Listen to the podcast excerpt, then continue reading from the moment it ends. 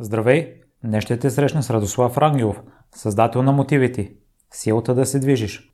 Може да използваш кода на примиримите 30 за 30% отстъпка за Presentation Leader Master класа на Християн Стоюков, където ще получиш всичко, което ти е нужно, за да планираш, структурираш, създаваш и изнасяш впечатляващи презентации. Ако имаш непремирими истории и желаеш да ги споделиш, свържи се с мен и следващият гост на подкаста може да си ти. За всякакви мнения, критики и препоръки, че се радвам да ми пишеш във Facebook страницата на Примиримите подкаст, като всяко твое съобщение е изключително ценно за мен. Сега те оставям с Радо. Здравей, Радо, и благодаря много, че се озова на поканата ми. Ти като малък си бил много активно дете, занимаващо се с много спортове. А, ние сме едно поколение, което все още нямаше компютри, когато бяхме деца. И в моя заобикалиш кръг, включително и аз, бяхме много активни деца и може би на голяма част от тях е ме минавало през главата да станат професионални атлети. При теб имаш ли такова желание? Здравей и благодаря за поканата. М- като дете никога, така връщайки се назад, не съм имал някакъв, някаква мисъл за професионален спорт. За кратко съм играл волейбол, но той е било доста детски и тинейджърски и не, не се е прокрадвала идеята да, да се заедам на професионално ниво. Минавал съм през много спортове и по-скоро ми е било любопитно да опитвам различни неща. Интересно е, че си се занимавал с много, вече спомена. И си минал първо през волейбол, бойни спортове, след това дигане на тежести, докато стигна до мобилност, кое те запази в мобилността и спечели, за да е твоето нещо в момента?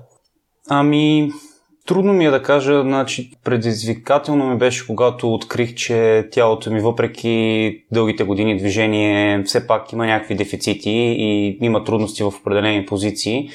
И започнах да, да обследвам разни неща, да експериментирам със себе си, навлизайки по-дълбоко във всяко едно нещо. Става се по- все, все по-интересно, почваш да намираш някакви взаимовръзки и така лека по лека почнах да уча от различни хора и постепенно това се превърне в в нещо, което правя. Но преди това под външния натиск и на родителите и на околната среда си започнал работа в офис. А в какво си изразявал?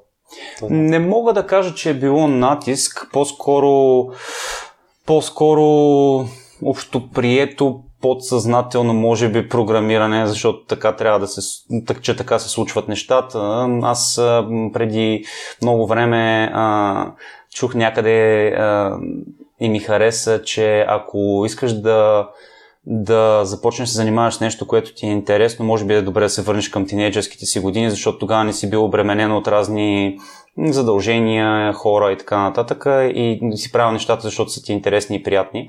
Та, нали, връщайки се обратно, много спортувах извън училище, спортувах и правих различни неща, които ми бяха интересни от този тип.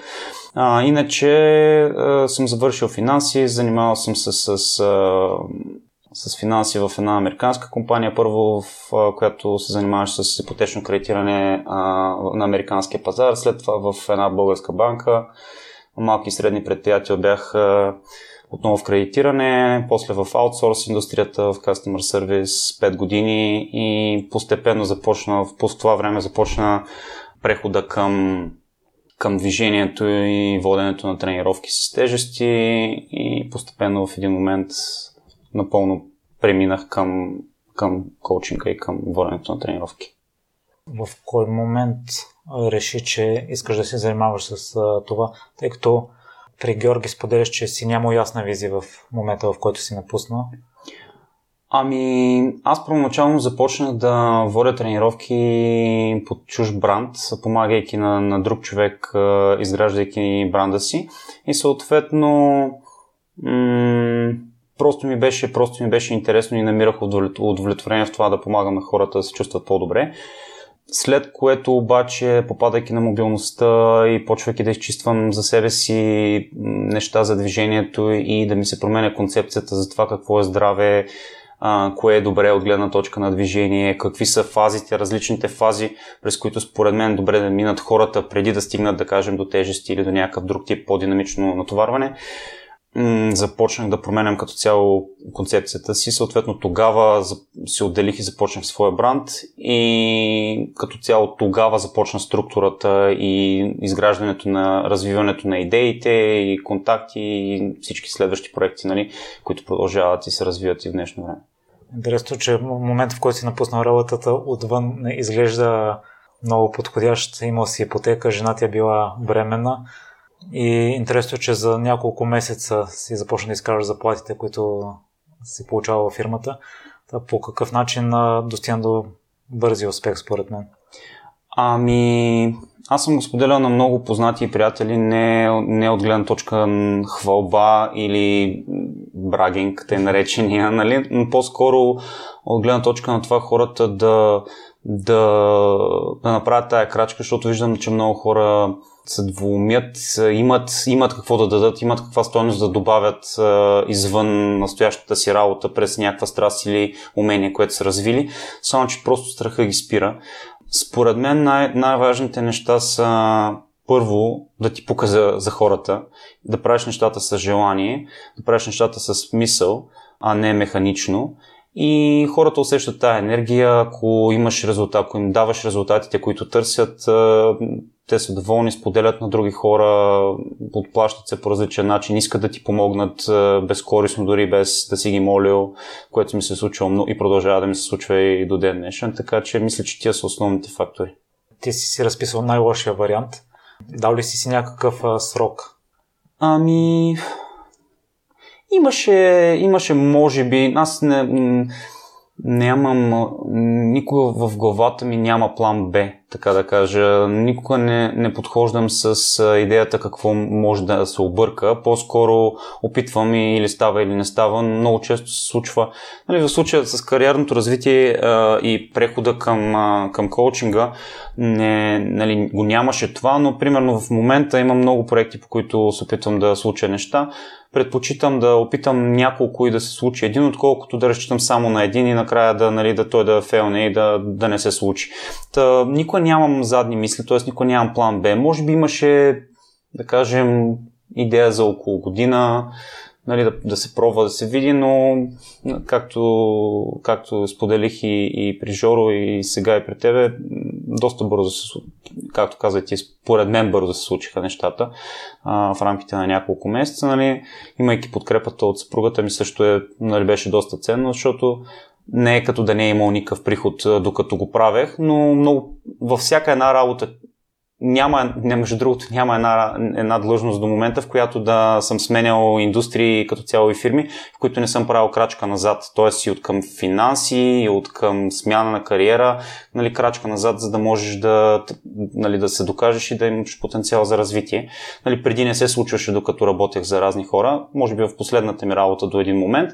Това стана и в собствения бизнес, нали, като, защото съм почвал вече като се отделих за собствен бранд, почнах от нула клиенти, може би двама-трима. Сега в момента имаме няколко стотин ежемесечно под формата на индивидуални занимания и, и групови занимания и workshop и нали, канят ни навън в други, други брандове. Работим и с BJJ в момента, моят инструктор и, и, и неговия бранд популяризираме, защото нещата, са, които правим, са важни. Та, в общи линии доста, доста смело подхождам към новите неща. При положение, че си натоварен с толкова много неща и проекти и разбрах, че отказвате на клиенти понякога, на кои неща оказваш да, за да преминат тази бариера? Ами, по-скоро не бих казал, че отказваме, защото все пак аз се опитвам да изградя екип и нали, да достигнем до повече хора, но има много неща и, и менталитет, да кажем, защото работим и в корпоративния сектор и, и оттам имаме предложения от към нали, покани от, за, за workshop и лекции в, в чужди зали и брандове и в, и в България, извън България и, нали, и в нашата си зала, в нашото студио. А, в общи линии нали, до някъде е return on investment нали, от, към, от към време и нали, от към long term, от към дългосрочно планиране, защото аз не съм от а, тези, които мислят от днеска за утре, като цяло, нали, изграждайки бранд и някаква стратегия. И като цяло мисленето ми е по-скоро, дългосрочно. И нещата, които правим гледна точка на движение, също искат много време. Тоест, ако не си с този менталитет, шансовете да бъдеш, да се деморализираш и да, да, да, да, нали, да, да се откажеш са много, много високи. Та, се опитвам, опитвам се да, да, да преценя кое ще ми даде по-голям ретърн в дългосрочен план, въпреки че в момента ще ме ощети, грубо казано. Така си правя. Това, и като имам нови идеи и планове по същия начин, така си правя преценката. Мисията ти е да помагаш на хората да са здрави. За теб какво е здравето? А, много, см... много за, за някой е смешно, някой отнема и време да, да схванат, обаче пак а, отдавна го бях чул, че а, здравето е да, да, да, да те боли всеки ден на различно място. А, защото, както и ти сподели по-рано, а, нали, имаш и ти някакви, някакви притеснения от, от гледна точка на, на определени части от тялото, но когато нали, много хора, да кажем, имат болки в кръста или болки в колене или когато това продължи обаче твърде дълго и е хронично, нали, това е сигнал, че, нали, че че нещата не са окей. Okay. Ако се будиш и си схванат от едната страна на врата, обаче се раздвижиш и ти мине, нали, е окей, okay, на следващия ден тренирал си, движиш се, нещата не са статични, то няма, няма едната крайност. Не може да не правиш нищо и през цялото време се чувстваш добре, не може пък да се натоварваш тялото до някаква степен и пак да си супер, нали? Идеята е да можеш да, да се връщаш обратно към, към центъра и винаги, нали, да, да знаеш какво да направиш, за да, за да се погрижи себе си, било то през разтягане, било то през някакво натоварване и така нататък. Та, това е в общи линии на здравето. Моята, моята цел, личната ми цел за, за, за мен е, пък надявам се и за повечето хора е да могат да имат доверие на тялото си в а, активностите, които, които извършват. Било то да отидеш на планина с семейството си, било то да караш колело, било то да плува. Няма значение какъв тип активност, нещо, което ти, което ти доставя удоволствие, да не подхождаш с идеята, че понеже те боли, ще ти е кофти експириенс, а по-скоро да нямаш тия задни мисли, както аз още от дете, никога не съм имал съмнение в тялото си. Много хора преди този маратон, който бягах миналата година, въпреки липсата на подготовка, защото 250 км бягани в живота ми сумарно в рамките на тия няколко месеца преди маратона реално не са подготовка. А, аз имах доверие, че тялото ми ще се представи добре, защото знаех на какво е способно. И, и такъв тип нали, предизвикателства, но не да го направиш за да се докажеш пред някой, а да го направиш, защото знаеш, че можеш да го направиш. И не след това да страдаш няколко месеца и да, нали, да имаш натрупани други болешки. Та, в общи линии това е здравето и с напредване на възрастта да можеш да продължаваш да си активен, било то да си играеш децата си с внуците си, да... Аз а, скоро а, споделих с съпругата ми, че планирам дори на 80 години да мога да си правиш пегатите. Ако ги правиш, не виждам причина да спреш да можеш да ги правиш. Спомена за маратон, ще ми е интересно да разкажеш за него.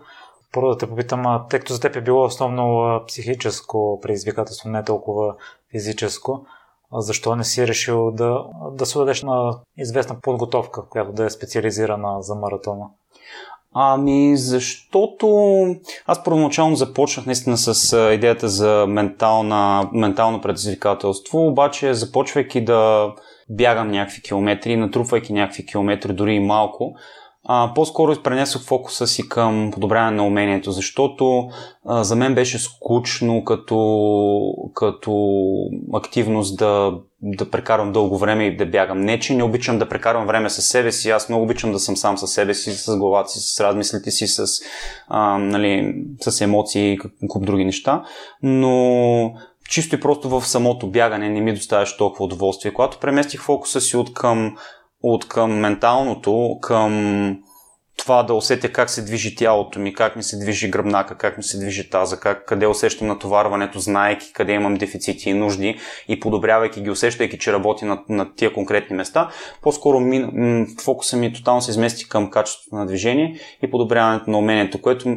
реално сега работейки в момента, защото имам клиенти с, а, нали, с практикувай всяк, всяка вид спортове, имам хора, които се занимават по-активно с бягане и доста титуловани, да кажем, а, и, а, бегачи с триатлон, нали, имам клиент, който се занимава с триатлони. А, тоест, вече ми, ми дава и повече познания за, за самото умение. Тоест, работейки с такива хора, мога да допринеса повече за подобряване на техния перформанс. Та... Подготовката от, от една страна нямах време, защото бях много заети с клиенти. А, имах лимитирано време, в което можех да, да, да бягам. А, друго, пак, аз знаеки къде, знаеки темпото, с което мога да бягам и знаеки, че тялото ми ще се представи добре и обръщайки внимание на тия дефицити, ми беше абсолютно достатъчно за себе си. Аз не търсих върхови постижения от гледна точка на времена и така нататък, аз търсех да го завърша, което и се случи.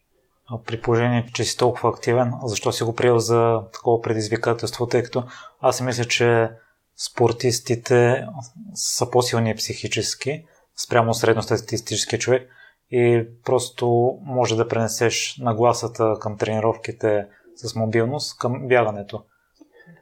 Ми, различно е, различно е. Все пак случва ми се да ходя много километри в планината, нали, дълги километри, да правя някакви всякакви преходи, доставя ми удоволствие, но, но такъв тип компресирано натоварване за толкова дълго, просто ми се стори, че все пак имаш ли си някакво предизвикателство физически, нали? Не казвам, че всичко беше цветя и рози, но, но интересен диалог, какво се случва в главата си по време на толкова дълго бягане и, и така. И аз на самия маратон реално пренесох пак пренесох а, фокуса от страданието, което нали, всеки малко или много дори от по, по-бързите бегачи минава по време на бягайки по-бързо, но товарването ти е съвсем различно. А, та пренесох фокуса си от страданието към преживяването, към атмосферата, към хората, които бяха отстрани във всяко едно селце и подкрепяха към, отново към движението си, когато усетих, че нещо аха, да се случи. И мога да кажа, че нямаше спрейове, гелове, рок тейп, извозване с автобуси и куп други неща и нали, всичко беше окей. Okay. Ще разкажеш ли сега и за самото преживяване от самия ден? Ами, като, нали, то, то е малко като малко като на изпит, може би мога да го, мога да го сравня като на изпит, а, защото в началото, въпреки че имаш някаква подготовка, някакви знания, нали, имаш доверие в себе си, знаеш нещата, винаги се притесняваш малко или много.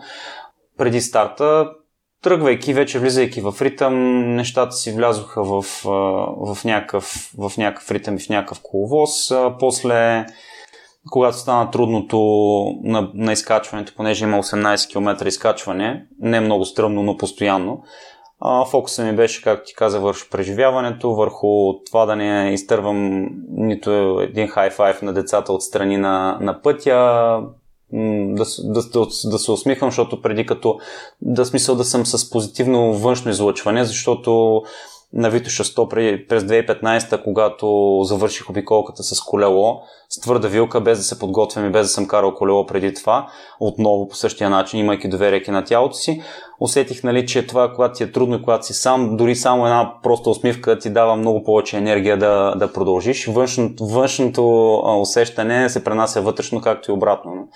Та, такъв тип неща. И вече след завършването, атмосферата да завършиш на, на Олимпийския стадион, с медала и с всичките други неща. Медала съм си го закачил в, в залата и така.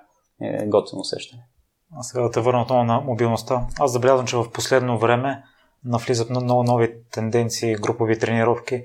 В миналото се практикува само определения спорт, в който иска да се развиваш, докато сега за бегачите е препоръчително да ходят на йога, на мобилност, да извършат тренировки с тежести, и в фитнесите забелязвам, че има много и най-различни групови тренировки. Така какво ти е мнението за навлизането на новите тенденции? Ами аз съм на, на мнението, че а, трябва да има трябва да има първо фокус към към структурен интегритет от гледна точка на движението. Те е нареченото ОФП, ако можем от, от детските години нали, да се върнем към него, защото ако имаш една добра структурна подготовка, оттам нататък много лесно можеш да, да преливаш да преминаваш към един или друг спорт. Нали. Малко или много м- за себе си оценявам, че съм този тип човек, защото като малък съм м- участвал в почти всички отбори на, на гимназията, в която учех.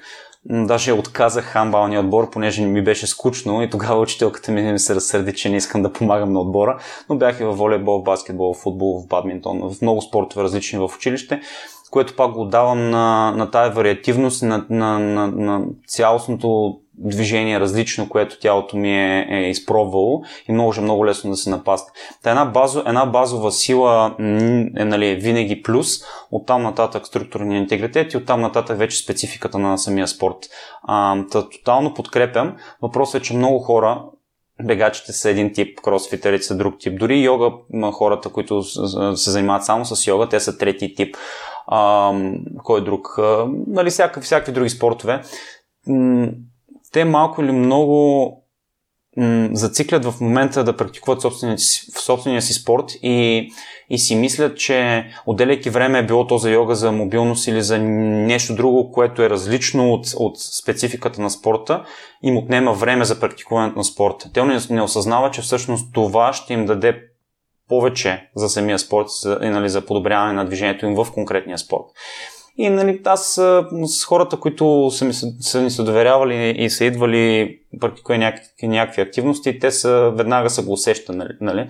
В момента имаме едно момче, което също се занимава доста активно с бягане, а, прави трейл маратони, дълги, по, говорим по 20 и кусор часа, много километри. Той в момента а, в оф-сизъна идва по два пъти на седмица при нас, защото оценява и знае, че без това друг, подобряване на времената му и на, на, на скоростта му и на всички на, нали, рисковете от травми, нали, да намали и всякакви други такива неща, са, са невъзможни, така че той също си, също си дава време в офсизна. Ако погледнем много а, елитни спортисти, винаги се сещам за Леброн Джеймс а, като, нали, като пример.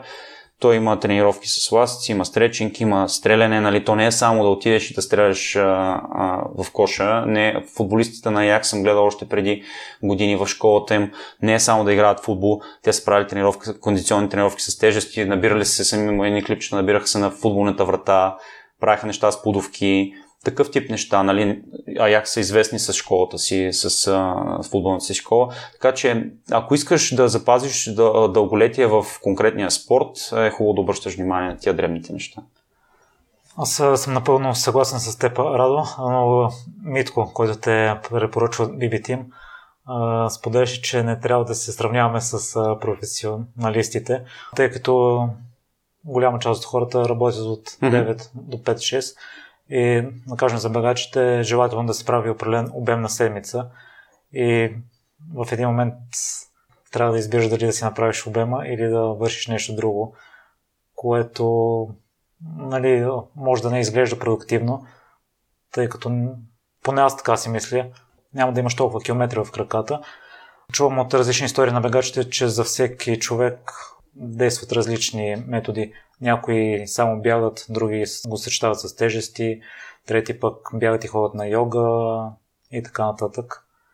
Та, въпрос ми е това, средностатистически човек, който е на работа от 9 до 5 трябва да избира дали да практикува този спорт, при положение, че трябва да прави даден обем, трябва да се превърне едва ли в професионален спортист, за да върши другите неща.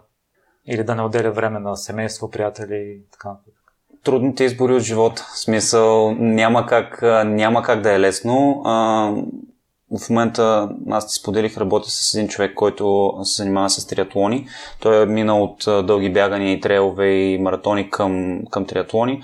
Познавам още двама-трима човека, които се занимават с триатлони. Правиш изборите и, и, си, и си жертваш каквото е нужно да се жертва в крайна сметка и това е като цяло възприятието ти за, възприятието ти за, за живота и за здравето. В крайна сметка нас дори хората, които тренират с тежести и аз съм дигал тежки килограми докато тренирах с тежести, тежки относително ли за собственото ми тегло. Нали? Не, не, не казвам, че съм бил пауърлифтър или стронгмен и така нататък, но, но смятам, че за един сред, средностатистически човек, пак не професионалист, съм дигал доста тежки килограми. В момента риск-reward ratio не смятам, че си заслужава, а, защото разбирането ми за здраве е съвсем различно. Ако човек иска да си трупа обема, обаче не му функционира тялото както трябва, в един момент, ако кулата, аз винаги давам примера с кулата в пиза. Тя, тя е ма, изключение от правилото, че е наклонена на една страна. Обикновено сградите ги стоят прави. Ако тялото ти нещо не му функционира окей okay, и ти трупаш обем върху това не окей okay функциониращо тяло, рано или късно тия компенсации ще си кажат думата и ще почне да боли някъде. При някои хора и на повече места. А, той е същия клиент, който се занимава с триатлоните. Той от тия хора и той си го знае и си го осъзнава, че той на мускули може да кара много и като го погледнеш изглежда доста, доста по начин, по който кара много на мускули. Обаче е осъзнал, че това е до време, защото в момента се появява първи бък, втори бък, трети бък в системата и почва да светкат лампичките. Така че или си избираш едното или другото. По същия начин с тежестите. Аз нали, тежестите не ги отричам, те си имат своето място в подготовката или в тренировките, но ако се превърнат в самоцел, защото ако, да, да кажем, правиш тежък лек или тежка мъртва тяга или няма значение и си контузиш нещо, и, и не си професионален спортист, нали, да речем там си поемаш рисковете, защото си професионален спортист, от това си изкарваш хляба, нали, така и така. Обаче, ако си един everyday Joe, който ходи на работа 10 часа и седи на стол, никой няма да дойде да ти потупа по рамото, да ти даде медал и да ти даде 10 000 лева, че си дигнал 200 кг тяга. Нали? Ти си преценяваш дали да поемеш този риск. Аз към момента не искам да го, не искам да го, да го правя за себе си и такъв диалог водя с масово с хора, които, които практикуват някакъв спорт, така че те си решават. Аз не мога да ги насиля или да ги убедя в противното. Другото, което разбрах за теб, правило, е, че преди да приложиш нещо на клиентите, първо го пробваш при теб. Ти четеш толкова много и постоянно учиш. Та, какво е ситото за това, което да прилагаш на клиентите и това, което не? Тъй като също мисля, че за всеки работи различни неща. Поправи ако греша. Факт. Аз за това и, и гледам да уча и да надграждам постоянно, защото това, че нещо работи за един, може да не работи за друг и то не, че няма да работи дългосрочно, но в този конкретен момент от развитието на човека или в моментното му двигателно развитие, просто сега няма да сработи, защото ако говорим за движение, значи много, много често нещата, не много често, на 100% са свързани с емоционално състояние и с стрес в ежедневието, което много хора и колеги не отчитат, работейки с хората. Тоест, Имам клиенти, които си поддържат като цяло доста добра хигиена на стреса, обръщат внимание на това, хранят се, спят, има други различни практики, тялото им може да понесе много повече натоварване, отколкото други хора. Тоест, някои имат нужда да правят малко повече пасивен, пасивен стречинг, с малко повече дишане, малко повече отпускане, както същия този клиент, за който споделих, който му трябва да си отпусне нервната система преди въобще да бъде натоварена отново. Има други хора, които са окей okay, да понасят веднага. Тоест, има различни методи и за това предпочитам да имам повече инструменти за работа с различните хора. А какво мислиш за противоречията за определен тип тренировки, дали помагат или вредят за конкретен тип спорт? Аз абсолютно не съм догматик на без значение за, за движението като цяло, така че аз изхождам от, от, от собствения опит и от от логиката на движението. Аз не съм много често в залата се шегуваме и с кросфит, и с йога, и с всякакъв друг, друг тип движение. По-приятелски, разбира се, дори когато има такъв тип хора, практикуващи тези спортове и практики но това е защото много често се влиза точно в догмата, без значение дали на... без, без да е пробвано нещото върху себе си или върху група хора, се четат само разни проучвания и се цитират, нали? но това, че знаеш нещо на теория, не значи, че работи така и на практика. И има много хора, които а, практикуват йога, които трябва да правят точно обратното, да, се, да, да изградят малко сила. Има хора, които тренират с тежести, които трябва да направят точно обратното, да се простегнат малко и да си мобилизират разни неща, за да са по-добре. Така че въобще не, не искам да влизам в дискусии правилно-грешно, както и с хранене, така и с други неща. Далече съм от идеята за разрешено, забранено и, и всякакви такива неща. Правилно и грешно. Здравословно и нездравословно. В смисъл, дозата, той в тренировките и в движението пак е важна дозата, както и в храненето, както и в съня, както и в много други неща. И е постоянно, търс, постоянно търсене на баланс. Само, че в без значение в колко всички аспекти в живота си говорим, хората говорят за баланс, обаче без да са били в някакви крайности и без да са намерили баланса за тях защото те биват лашкани от едното към другото, вярвайки на един или на втори и на третия авторитет без значение и затова са постоянно объркани, защото имаме много информация, всеки днешно време може да бъде гуру, специалист, експерт. Аз бягам от, от този етикет и това определение за себе си, просто опитвам да помогна на хората да намерят собствения си баланс. Защото, пак, как, както казвам, едното може да работи за мен, обаче да не работи за човека от среща, защото ежедневието му е съвсем различно. Та, това винаги зависи. А, на хора, отговора, който хората не харесват който винаги даваме, зависи. Защото ако минем през чеклиста и ти задам много, много, много въпроси, ще стигнем до някакъв план за, за тебе, обаче аз не съм... Много, много е лесно, да, много е лесно да, скали, да скалираш и да, и да продаваш разни неща, когато кажеш това е начина. Това е правилно, това е грешно. Ще едем кито, ще сме палео, ще тренираме само с тежести, кросфит, Ultimate Athlete или йогата, защото еди какво си много добре се разтягаш. Нито едното. Така че много лесно се продава, ама да, ама много индивидуално. Но според мен това е най-правилният отговор, да зависи, тъй като всеки индивидуално и различни неща харесва, предпочита или тялото му е устроено за различно натоварване. Интересно ми е да разбера, променили ли ти се принципите по някое отношение спрямо предишни години и сега? В какъв смисъл? Като цяло да си мислил, че нещо ще използва може би не точно да правилно или грешно, или си смятал, че дадено движение е много подходящо, но с течение на годините си установил, че не работи така добре или обратния вариант. Отхвърлил си дадено движение, но последно време си го вкарал в тренировките? никога не, никога не отхвърлям движения, просто се опитвам да ги адаптирам за, за конкретен, конкретен тип цел. А, това, което хората като цяло съм забелязал, че и аз съм бил там. А, трудно, а, трудно е в началото, когато си новак в, без, без значение в каква дисциплина, какъв спорт, м- да усетиш колко ценни са основите и колко, ценни, колко ценно е подобряването на основите. То толкова винаги се връщаш към тях и винаги да намираш какво можеш да надградиш в основите. Тоест, да речем, ако един, вземем един прост планк, основно упражнение, може да бъде направен по много различни начини. В йога ще ти кажа да го направиш по един начин, в пилата ще ти кажа да го направиш по друг начин, в гимнастика ще ти кажа да го направиш по трети начин. За целите, които аз искам, ще, го накарам, ще накарам да го направиш по четвърти начин. Тоест, винаги можеш да изваждаш и да усещаш различни неща, да се натовариш по различен начин, дори от едно просто движение, което в, в миналото ти се е струвало нали, скучно. И, и масово хората, които те първо започват, не влагат, не влагат това, това желание, т.е. смисъл в, в простите неща, искат да правят трудните, нали, тия фенси нещата, дето са в Инстаграм и в Фейсбук и дето ги правят някакви хора.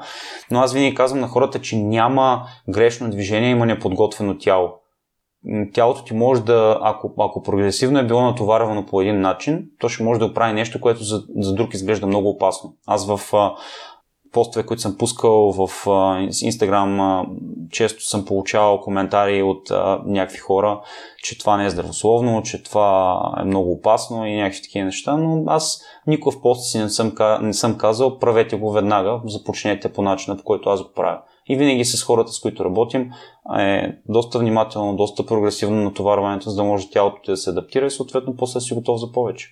Както и, с, както и да речем, ако вземеш дали със собствено тегло или с тежести, абсолютно по същия начин. Дали ще тръгнеш да бягаш. Не тръгваш да бягаш 100 км отведнъж ултрамаратон, нали? освен ако не си някой крайно луд като мен да бяга маратона. Нали? Но тръгваш с 2 кг тежест, увеличаваш на 5, след няколко седмици, лека по лека. По същия начин тръгваш от един планк и после се обръщаш на стойка на ръце. Хората, нали, които учим да стоят на ръце, си мислят, че по цяла част стоим на ръце. Да, обаче тялото ти, китките ти, раменете ти и куп други неща не могат да понесат толкова много обем от ден едно и това се изгражда прогресивно. Така че това е всичко. Няма грешни движения. Ти спомена, че телата на много хора не са готови за движение. Какви са първите стъпки, за определени движения? Какви са първите стъпки, които трябва да предприемат според теб? Ами, това, което учим хората и правим и работилници, наши вътрешни, а, регулярно, всеки месец на различни теми, е да покажем взаимовръзките на отделните части на тялото, да, да обясним защо болката сама по себе си не е лошо нещо, да, да покажем как с прости неща от ежедневието и сами, нали, без да разчитаме на някой конкретно външен човек, можем да да подобрим разбирането за движението за тялото си, но обръща винаги, а, както беше казал един колега, ако те накарам да направиш клек с а, нали, overhead клек с штанга над главата, ще разбера дали можеш да правиш или не можеш да правиш overhead клек. Обаче, ако ти асесна или ти направя оценка на това как се движат всички стави в тялото, ще разбера защо не можеш да го правиш, а не, че не можеш да го правиш. Та винаги а, почваме да работим на ставно ниво, виждаме доколко има контрол на определените части от тялото и оттам нататък се подбираме определения брой упражнения или, или движения или така нататък, които за конкретния човек ще са най- най-ползотворни към този момент. Научиш ли да правиш а, стойка на една ръка? Работи по въпроса.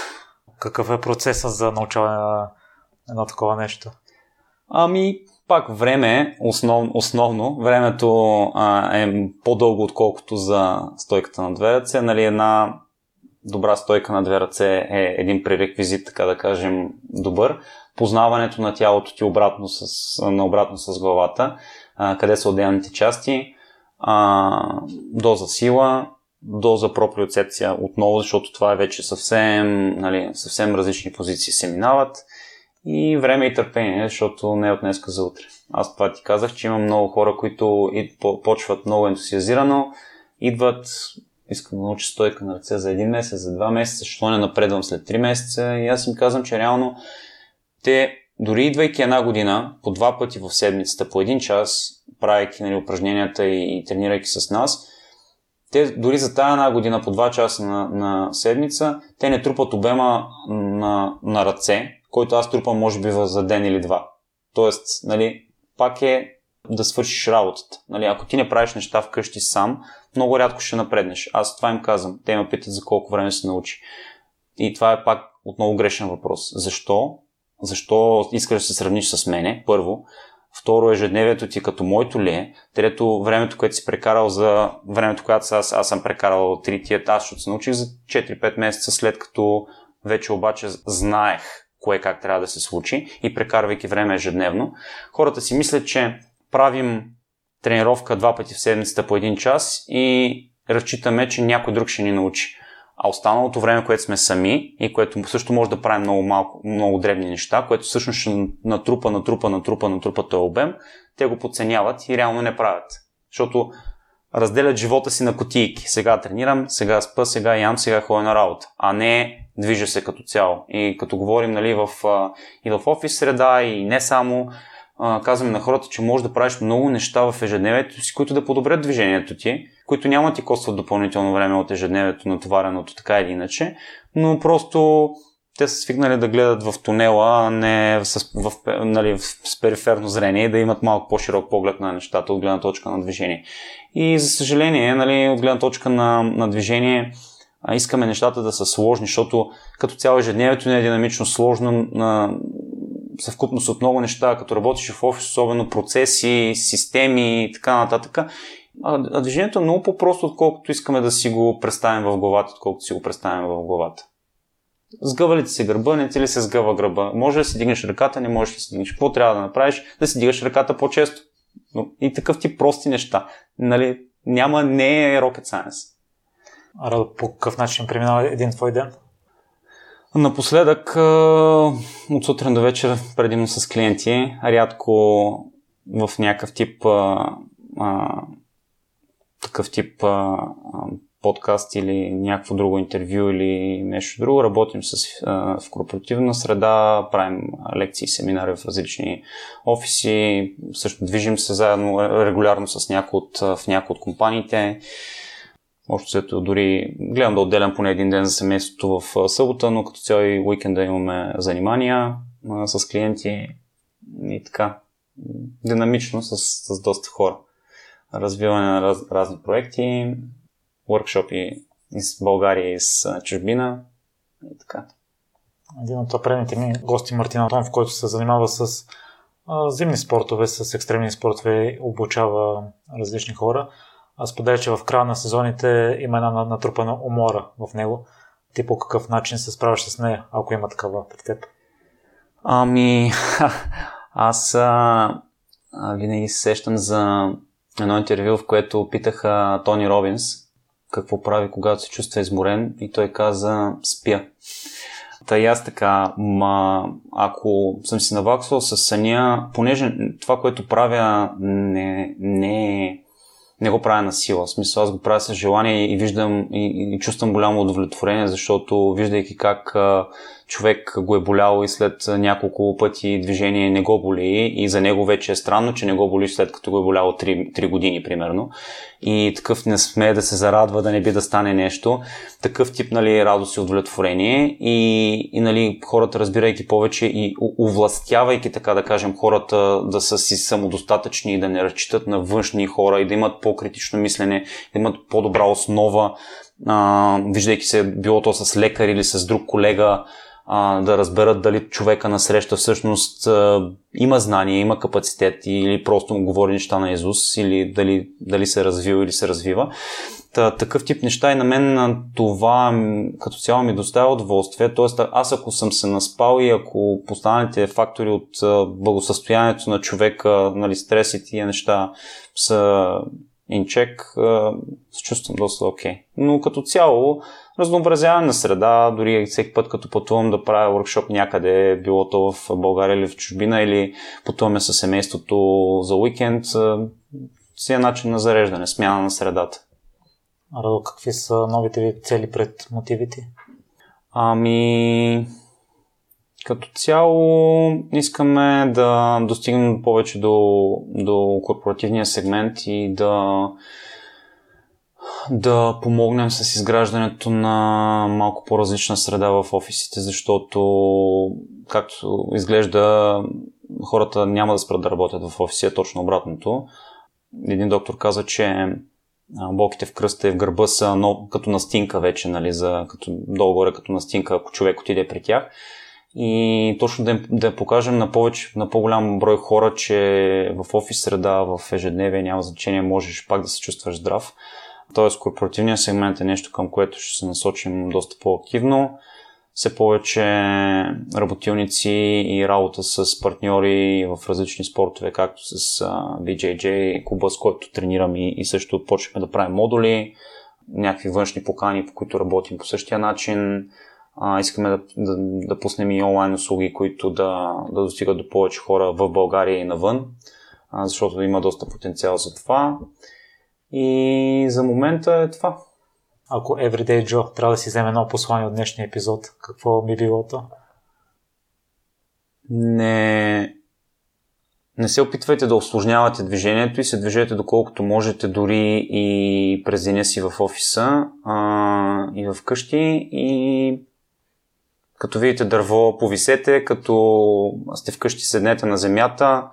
Най-простите неща, които имат, имат много, голям, много голям ефект и много голяма полза, без да, да ви костват никакво допълнително време. Аз видях една твоя статия, в която показваш упражнение за раздвижване по време на задръстване в кола. Mm-hmm. Утремаратонеца Краси Гергев също е поел една много интересна инициатива, подобно на вас, предполагам, че Ръб се казва, за отново упражнение mm-hmm. в офисите. Та, аз ще оставя линковете към публикациите и това е много хубаво, че по всяко време може да вършиш нещо полезно за тялото си, което вие ни предоставяте тази информация. А къде слушателите могат да се свържат с теб или да следят това, което правиш?